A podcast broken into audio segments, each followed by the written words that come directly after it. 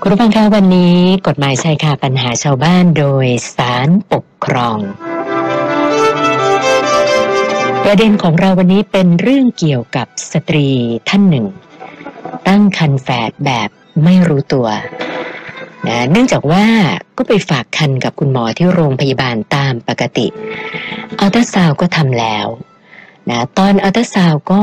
ได้รับแจ้งจากคุณหมอเพียงแต่ว่า ทารกในคันเนี่ย เป็นเพศชาย คุณหมอก็ไม่ได้บอกนะคะว่าแฝดไม่แฝด บอกแต่ว่าเพศชาย แล้วมาทราบว่าตั้งคันแฝดก็เมื่อผ่าตัดคลอด แล้วเป็นการคลอดก่อนกำหนดด้วย ปรากฏว่าเป็นที่น่าเสียใจว่า ทารกหนึ่งในสองเนี่ยเสียชีวิตด้วย หลังจากคลอดได้เพียงสองวัน นะคะซึ่งก็ทำให้เกิดปัญหาคาใจกันขึ้นมานะคะว่าเอกรณีตั้งคันแฝดแต่ว่าแพทย์ตรวจไม่พบ อย่างเนี้ยถือว่าประมาทเลินเล่ออย่างร้ายแรงไหมนะคะวันนี้เราจะพูดคุยกับคุณสายทิพย์สุขคติพันธ์ ตุลาการหัวหน้าคณะศาลปกครองชั้นต้น ประจำศาลปกครองสูงสุด ในฐานะรองโฆษกศาลปกครองนะคะ สัญญาณท่านมาแล้วด้วย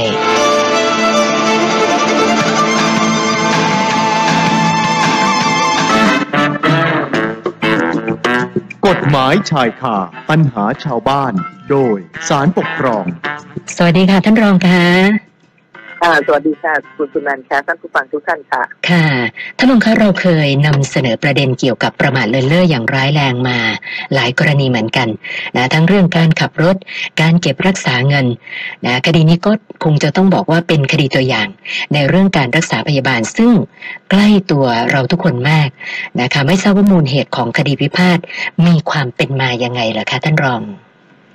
ค่ะคดีที่เกี่ยวกับเอ่อการปฏิบัติ งานของเออคุณหมอคุณพยาบาลคุณทันตแพทย์เนี่ยนะคะ ก็ค่ะมีเข้ามาสู่คดีเอ่อปกครองอยู่เป็นระยะระยะนะคะ โดยในวันนี้เรื่องที่เราจะเล่าสู่กันฟังนะคะ ก็จากที่คุณสุนันท์ได้ได้นำไว้บ้างแล้วว่ามันเรื่องเกี่ยวกับการปฏิบัติงานของเอ่อคุณหมอที่ทำหน้าที่ทางด้านการทำคลอดนะคะสูตินรีแพทย์เนี่ยนะคะเอ่อมูลเหตุของข้อพิพาทก็คือเกิดมาจากเอ่อ สุภาพสตรีท่านหนึ่งแล้วนะคะ ท่านก็ไปฝากคันค่ะ กับคุณหมอนะคะ ซึ่งก็คงเป็นคุณหมอทางด้านเกี่ยวกับเอ่อการดูแลเรื่องเอ่อสูตินารีทั้งหลายเนี่ยนะคะค่ะก็ระหว่างการตั้งครรภ์ก็ตรวจครรภ์ค่ะ ก็เป็นเรื่องปกตินะคะ เราเคยได้ยินกันทั่วไปว่าเอ่อพออายุครรภ์ถึงตรงหนึงก็มีการตรวจเครื่องอัลตราซาวน์นะคะเอ่อซึ่งสำหรับชาวบ้านทั่วไปเราก็จะตื่นเต้นกับความที่แบบเป็นผู้หญิงเป็นผู้ชายอะไรใช่ไหมคะค่ะแต่ว่าในการแพทย์เนี่ยการตรวจอัลตราซาวน์มันก็ ยังช่วยเอ่อให้วางแผนนะฮะเอ่อเกี่ยวกับการดูแลสุขภาพของคุณแม่ และก็ทารกเนี่ยได้อย่างปลอดภัยมากขึ้นนะฮะดูความสมบูรณ์และต่างๆอะไรมากมายด้วยทีนี้ก็พออัลตราซาวน์ก็พบว่าทารกในครรภ์ก็เป็นเพศชายนะคะค่ะเอ่อแต่ว่า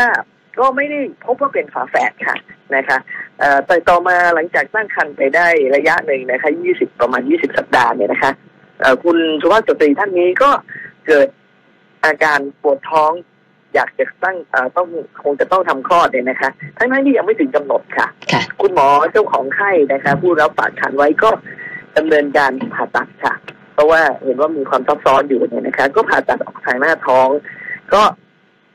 ได้ทารกเพศชายนะคะ เมื่อผ่าตัดเสร็จแล้วก็ส่งไปให้คุณพยาบาลรับไปดูแลต่อ แต่หลังจากผ่าตัดรายแรกออกมาแล้วเนี่ยนะคะ ก็ประมาณสามนาทีเลยค่ะค่ะก็คุณหมอก็ยังพบอยู่ว่า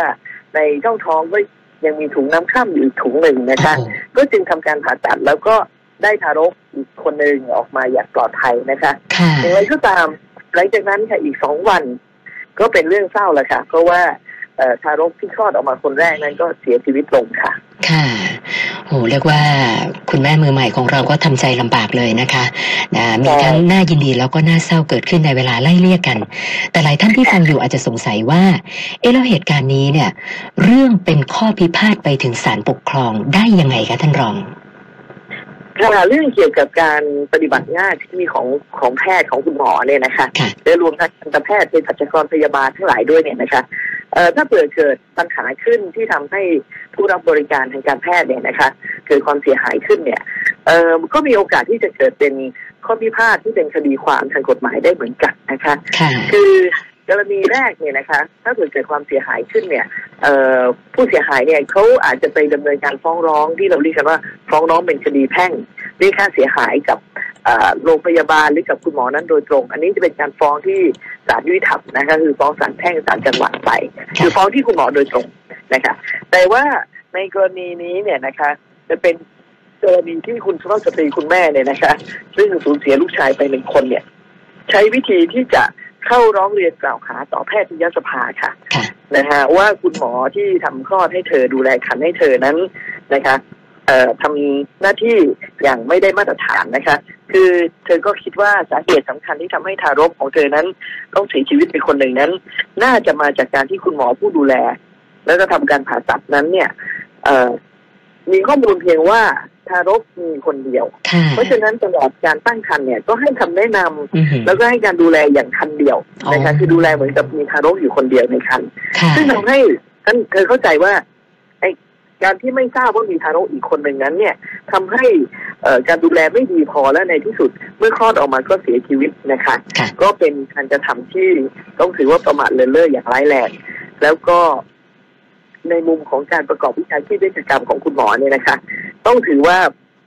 ไม่ได้มาตรฐานในระดับดีที่สุด และก็ไม่ได้คำนึงถึงความปลอดภัยของผู้ป่วย ซึ่งเรื่องนี้เนี่ยมันมีกฎหมายแล้วก็มีข้อบังคับที่เกี่ยวข้องอยู่ก็คือพ ระราชบัญญัติวิชาชีพเวชกรรมนะคะ ซึ่งควบคุมเกี่ยวกับการปฏิบัติงานของคุณหมอ แล้วก็เจาะจงมากขึ้นก็คือมีข้อบังคับของแพทยสภา ว่าด้วยการรักษาจริยธรรมแห่งวิชาชีพเวชกรรมนะคะ ก็กำหนดไว้ชัดเจนนะคะว่า คุณหมอที่ประกอบวิชาชีพเวชกรรมนั้นต้องรักษามาตรฐานการประกอบวิชาชีพในระดับที่ดีที่สุดนะคะค่ะไม่เพียงแต่ไม่ประมาทเลินเล่อนะคะ ต้องอยู่ในระดับดีที่สุด และต้องพยายามให้ผู้ป่วยพ้นจากอาการทรมานจากโรคและความพิการต่างๆ อันนี้ก็เป็นข้อกำหนดเฉพาะเลยของวิชาชีพทางด้านแพทย์นะคะ ค่ะค่ะนะเรียกว่าใครเจอเหตุการณ์แบบนี้เนี่ยก็อาจจะต้องขาดใจคุณหมอกันได้ทั้งนั้นนะคะท่านรองค่ะแต่ว่าผลการพิจารณาของแพทยสภาเนี่ยไม่ทราบเป็นยังไงคะค่ะคืออันนี้ทำความเข้าใจกันนิดหนึ่งอะนะคะว่าในการควบคุมการปฏิบัติงานของของผู้ประกอบวิชาชีพเนี่ยนะครับเอ่อ ไม่ว่าจะเป็นแพทย์พยาบาลเภสัชกรทันตแพทย์เนี่ยเขาจะมีองค์กรวิชาชีพของเขานะคะค่ะอย่างกรณีคดีเราเป็นแพทยสภาใช่ไหมคะก็เคยมีคดีในศาลปกครองเป็นทันตแพทยสภาเหมือนกันนะคะแล้วก็มีสภาพยาบาลอะไรต่างๆพวกนี้เนี่ยองค์กรพวกนี้ก็จะทำหน้าที่ควบคุมดูแล มาตรฐานการปฏิบัติหน้าที่ของคนในวิชาชีพเขานะคะค่ะดังนั้นในกรณีนี้เนี่ย เมื่อคุณสุภาพสตรีท่านนี้เนี่ยร้องเรียนกล่าวหาไปที่แพทยสภาเนี่ยนะคะแพทยสภานี้ก็จะทำหน้าที่ในการตรวจสอบดูแหละค่ะว่าเอ่อข้อร้องเรียนกล่าวหาดังนั้นเนี่ยมันมีมูลนะคะ แล้วก็มีเหตุที่จะถึงขั้นที่จะต้องดำเนินการกับเอ่อคุณหมอที่ถูกกล่าวหาไหมนะคะค่ะการดำเนินการที่ว่านี้ก็คือ ถ้าพบว่า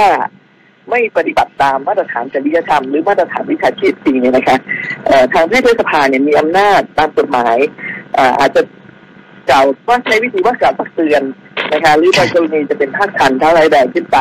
หรือถ้าร้ายแรงมากขึ้นก็มีการพักใช้ใบอนุญาต ก็คือใบประกอบโรคสิ่งอย่างที่เราเคยรู้จักนะคะหรือเพิกถอนเลยถ้าเกิดร้ายแรงมากอันนี้เอ่อแพทยสภาก็พิจารณาในในกรณีข้อกล่าวหานี้นะคะค่ะแล้วก็เห็นว่าการกระทำของเออคุณหมอผู้เป็นเจ้าของไข้เนี่ยนะคะเอ่อ ทำได้ตามมาตรฐานที่ดีที่สุดทางวิชาชีพแล้วค่ะก็เลยมีมติยกข้อกล่าวโทษดังกล่าวค่ะ ก็คือถือว่าเอ่อคุณหมอไม่ได้กระทำความเอ่อผิดพลาดนะคะดังที่ค่ะถูกกล่าวหาไอ้ยคุณแม่ก็รู้สึกว่า เอ๊ะแพทยสภาเนี่ยพิจารณาได้เอ่อถูกต้องเป็นธรรมหรือเปล่านะคะ ก็เลยเอา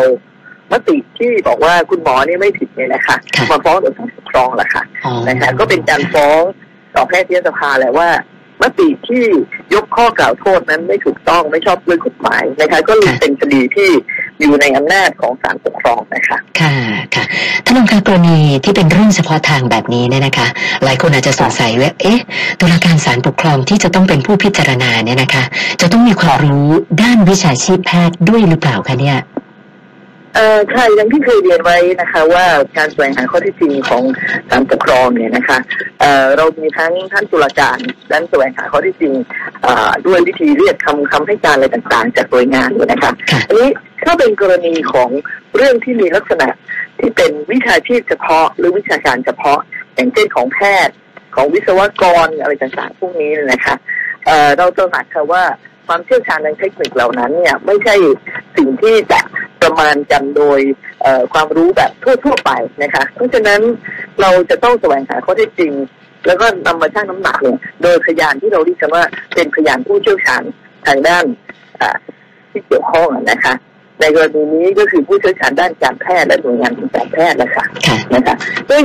ในคดีนี้เนี่ยนะคะ เมื่อเราดูที่คำพิพากษาเนี่ยนะคะ จะพบได้ว่าทางศาลนะคะ ได้ ขอความเห็นของพยานผู้เชี่ยวชาญที่เกี่ยวข้องเนื่องจากเรื่องนี้เป็นเรื่องการคลอดบุตรใช่ไหมคะค่ะเราก็ขอความเห็นจากราชวิทยาลัยสูตินรีแพทย์อืมนะคะอันนี้ก็คือกลุ่มกลุ่มที่ถือว่าเป็นผู้ชำนาญการนะคะค่ะทางด้านเชื่อสาถือขาได้วิชาการแล้วทางด้านการคลอดเลยนะคะค่ะนอกจากนั้นยังขอความเห็นจากภาควิชาสูติศาสตร์นรีเวชวิทยาของศิริราชพยาบาลนะคะอ๋อและก็ขอความเห็นจาก ผู้เชี่ยวชาญจากโรงพยาบาลจุฬาลงกรณ์ด้วยโอ้นะคะค่ะที่จะเห็นเลยว่าก็เรียกว่าเราก็พยายามให้รัดกุมที่สุดว่าเอ่อถ้าเกิดจะมองว่าแพทยสภาช่วยเหลือ คุณหมอด้วยกันเองไหมค่ะนะคะเราก็บอกว่าเราฟังความเห็นจากอีกหลายฝ่ายนะคะเอ่อที่ถือว่าเป็นผู้ที่มีความรู้นะคะอย่างรอบด้านที่แท้จริงนะคะค่ะดังนั้นในคดีนี้เนี่ยนะคะ หลังจากเราฟังความเห็นจากสามสี่แหล่งที่ได้กล่าวเมื่อกี้เนี่ยนะคะการปกครองสูงสุดก็เลย พิจารณาแล้วเห็นว่าไม่ปรากฏข้อเที่จริงหรือพฤติการใด ที่เราฟังได้ว่าคุณหมอเจ้าของไข้เนี่ยใช้ความใช้เครื่องมือที่ตรวจเอ่อเอารัสาวนั้นอย่างไม่มีประสิทธิภาพหรือประมาทเลินเล่อในการตั้งครรภ์แล้วก็เหตุที่อาจจะทำให้ยังตรวจว่าไม่พบว่ามีคันแฝดนั้นอาจสืบเนื่องมาจากสภาพร่างกายของคุณพ่อสตรีท่านนั้นเองค่ะหรือทารกในครรภ์ด้วยนะคะ ก็คุณสุนันท์คงพอนึกออกว่าบางครั้ง เวลาเจ้าสาวเนี่ยเขาจะบอกกันว่าอุ้ยไม่เห็นหรอกว่าเป็นผู้หญิงผู้ชาย เพราะว่าใช่ค่ะเด็กอยู่ในมุมนั้นมุมนี้เราคงเคยได้ยินนะจริงคะๆก็ไม่ชัดนะดังนั้นค่ะดังนั้นการที่คุณหมอตรวจแล้วไม่พบว่ามีคันเป็นลูกแฝดนั้น ก็ไม่ถึงกับถือได้ว่าเป็นการประกอบวิชาชีพเวชกรรม ที่ไม่ได้มาตรฐานระดับดีนะคะค่ะนะคะ แล้วนอกจากนั้นนะคะเอ่อการผ่าตัดทำคลอดเนี่ยนะคะ ก็ยังได้ถือว่าได้รับความยินยอม จากทางคุณสุภาพสตรีคุณแม่นี้แล้ว การทำความสะอาดการดมยาสลบอะไรต่างๆ การผ่าตัดต่างๆ ก็ใช้มาตรฐานนะคะเอ่อที่ดีที่สุดอยู่แล้วนะคะค่ะการนำทารกออกมานะฮะการตัดสายสะดืออะไรต่างๆ พวกนี้นะคะ ตลอดจนเมื่อพบว่ามีทารกอีกคนหนึ่งนะฮะแล้วทำการผ่าตัดนำทารกออกมาจากช่องท้องก็ทำได้อย่างเรียบร้อยรวดเร็วภายในระยะเวลาแค่สามนาทีนะคะ ก็ถือว่าเป็นเกิน ปกตินะฮะเวลาที่เอ่อความเห็นจากทางราชวิทยาลัยจากทางเอ่อคุณหมอผู้เชี่ยวชาญจากหลายโรงพยาบาลก็ยืนยันไปในคำนองเดียวกันว่า การที่ทารกคนหนึ่งเสียชีวิตเนี่ย มันไม่ได้มาโดยตรงจากการผ่าตัดทำคลอดหรือว่าไม่ได้มาโดยตรงจากการให้คำแนะนำในการดูแลขันที่ไม่ดีนะคะค่ะเพราะฉะนั้นเราจึงต้องถือว่าคุณหมอผู้ทำคลอดนั้นได้ทำคลอดโดยปฏิบัติตามหลักวิชาการและมาตรฐาน ทางการแพทย์ทั่วไปแล้วนะคะค่ะไม่ได้ถือว่าเป็นความประมาทเลินเล่อแหล่งนั้นแรง หรือว่าประกอบวิชาชีพที่ไม่ได้รับมาตรฐานในระดับดีที่สุดนะคะค่ะดังนั้นที่แพทยสภาเขายกนะคะ มีมติยกคำร้องกล่าวหา ซึ่งหมายถึงว่าคุณหมอเอ่อไม่ได้ทำความผิดตามที่ถูกกล่าวหานั้น ก็ในความเห็นของศาลปกครองสูงสุดในคดีนี้ก็เห็นว่า ถูกต้องแล้วชอบด้วยกฎหมายแล้วค่ะท่านรองคะมีคุณผู้ฟังชื่อคุณสลีนานะคะ ก็สงสัยว่านะสมมุติว่ากรณีนี้เนี่ยนะคะ เธอบอกค่ะว่าถ้าเป็นความผิด นะของแพทย์จริง ๆนะคะ ที่ไม่รอบคอบในการดูแลเนี่ยนะคะนะสามารถนำไปสู่การฟ้องร้องเรียกค่าเสียหายได้ด้วยหรือเปล่าคะท่านรองเอ่อได้ค่ะที่จริงสามารถดำเนินการได้พร้อมกันด้วยซ้ำไปนะคะค่ะเพียงแต่ว่าจะต้องฟ้องต่อศาลแพ่งนะฮะอย่างอ๋อที่ดิฉันค่ะเรียนตั้งแต่ต้นรายการนะนะคะว่า ถ้าเป็นกรณีที่จะประสงค์เรียกค่าเสียหายนะคะเอ่อ ไม่ใช่เฉพาะกรณีทำคลอดเลยค่ะก็คือกรณีการเอ่อรับการรักษาพยาบาลอะไรที่เราเห็นว่าไม่ได้มาตรฐานแล้วเราเกิดความเสียหาย เช่นเอ่อพิการไปหรือว่าอวัยวะเสื่อมความประสิทธิภาพไป ก็ฟ้องเรียกค่าเสียหายได้นะคะค่ะซึ่งถ้าเป็นโรงพยาบาลของรัฐเนี่ย เราก็ฟ้องกระทรวงสาธารณสุขนะฮะค่ะอ่าถ้าเป็นโรงพยาบาลเอกชนก็ฟ้องที่โรงพยาบาลเอกชนเรียกเป็นค่าเสียหายไป แต่ถ้าเผื่อกรณีอย่างตัวอย่างของเราวันนี้เนี่ยมันเป็นกรณีที่เอ่อผู้ฟ้องเขาประสงค์ที่จะให้เอ่อทางแพทยสภาเนี่ยดำเนินการเกี่ยวกับทางมาตรฐานวิชาชีพอะค่ะค่ะก็คือถอนใบอนุญาตไหมอือหือเพื่อถอนใบอนุญาตไหมซึ่งคดีแบบนี้มีนะคะ เคยมีที่ศาลได้พิพากษาไปว่าที่แพทยสภายกนะคะยกเอ่อคำกล่าวหาเนี่ยไม่ถูกต้อง เป็นคดีเกี่ยวกับการทำคลอดเหมือนกันค่ะค่ะนะคะดิฉันก็รู้สึกจะเคยเล่าในรายการว่า ครั้งนั้นเนี่ยเป็นกรณีที่คุณหมอเอ่อรอการผ่าตัดนะคะคือมองว่าคลอดปกติได้ แล้วก็รอการผ่าตัดไปเป็นหลายชั่วโมงจนกระทั่งมาดูว่าเออต้องผ่าตัดแล้วหลักใช้เวลานานเกินไปเพื่อทำให้ทารกเขาเสียชีวิตอันนั้นรู้สึกจะแค่ด้วยสภาจะยกคำกล่าวหาเหมือนกันแต่ศาลบอกไม่อันนี้เป็นกรณีที่คุณหมอ รักษาโดยไม่ได้มาตรฐานทางวิชาชีพดีที่สุดการปล่อยให้รอจนกระทั่งเอ่อ ทารกถึงกับเสียชีวิตกันนะคะก็เคยมีคดีประเภทนี้เช่นเดียวกัน ก็ฟ้องที่ศาลปกครองถ้าเป็นประเภทฟ้องแพทยสภานะคะค่ะแต่ถ้าฟ้องเรื่องการเสียหายตรงๆเนี่ยก็คือฟ้องที่ศาลแพ่งหรือฟ้องที่ศาลจังหวัดอะไรต่างๆพวกนี้ได้ ค่ะค่ะท่านรองคะสำหรับคดีตัวอย่างของเราในวันนี้เนี่ยท่านรองอยากจะฝากข้อคิดอะไรเพิ่มเติมอีกสักหน่อยไหมคะก็มีเรื่องน่าคิดหลายประการนะคะ เกี่ยวกับการปฏิบัติหน้าที่ของคุณหมอเนี่ย คือ เอ่อต้องคำนึงถึงเลยค่ะว่าคนที่ไปโรงพยาบาลหรือไปพบคุณหมอนี่ก็ด้วยความความหวังนะนะคะว่าเราจะได้รับการรักษาให้หายจากการเจ็บป่วย และยิ่งถ้าเผื่อเป็นกรณีของการคลอดบุตรเนี่ย เราไปด้วยความรู้สึกว่าเราจะต้องได้ข่าวดีแน่นอนค่ะนะคะคือเราจะได้เด็กได้ลูกที่ครบถ้วนสมบูรณ์นะคะค่ะเพราะฉะนั้นหากเกิดข้อผิดพลาดขึ้นมาเนี่ย แน่นอนกับความผิดหวังความอ่าไม่พอใจต้องสูงอะนะคะ แต่อย่างไรก็ตามนะคะ การใช้ การใช้เอ่อช่องทางของการเรียกค่าเสียหาย หรือว่ากล่าวหาคุณหมอผู้ดูแลเราเนี่ย เออก็ต้องก็ต้องใจกว้างอะนะคะค่ะก็คือด้านหนึ่งคือ เราให้ข้อมูลต่างๆเนี่ยคุณหมอเพียงพอไหมนะคะบางครั้งความเสียหายหรือว่าเช่นการแพ้ยาหรือว่าเอ่ออะไรต่างๆพวกเนี้ยมันเกิดเพราะเราให้ข้อมูลกับคุณหมอไม่ครบถ้วนหรือเปล่านั่นก็เป็นปัญหาหนึ่งแล้วก็อีกประการหนึ่งก็คือ อย่างที่ศาลปกครองใช้ในข้อในเป็นข้อพิจารณาก็คือว่า มันต้องคำนึงถึงพฤติกรรมแวดล้อมด้วยนะคะเช่นเอ่อกรณีที่โรงพยาบาลนั้นอยู่ห่างไกลเครื่องมือไม่เพียงพอจะเป็นเหตุฉุกเฉินอย่างเงี้ยนะคะคุณหมอลงมือรักษาไปแล้วมันไม่สามารถเอ่อรักษาได้ดีที่สุดตามที่คาดหวังนะคะหรือกรณีโรงพยาบาลที่มีคุณหมอเพียงสองคนแล้วอยู่เวรกันต่อเนื่องสามคืนสามวันอย่างเงี้ยค่ะนะคะ จะให้คุณหมอสามารถตรวจรักษาโดยละเอียดอย่างยิ่งก็อาจจะมีปัญหา นะคะค่ะบางโรงพยาบาลจำเป็นต้องผ่าตัดทั้งทั้งๆที่วิสัญญีแพทย์ก็ไม่พร้อมอย่างเงี้ยนะคะค่ะข้อเหล่านี้ก็ทำให้ต้องต้องพิจารณาชั่งน้ำหนักให้ดีเหมือนกันนะคะว่าค่ะเอ่อคุณหมอดิฉันเชื่อมั่นว่าพวกเราเองคนไทยเนี่ยนะคะเรา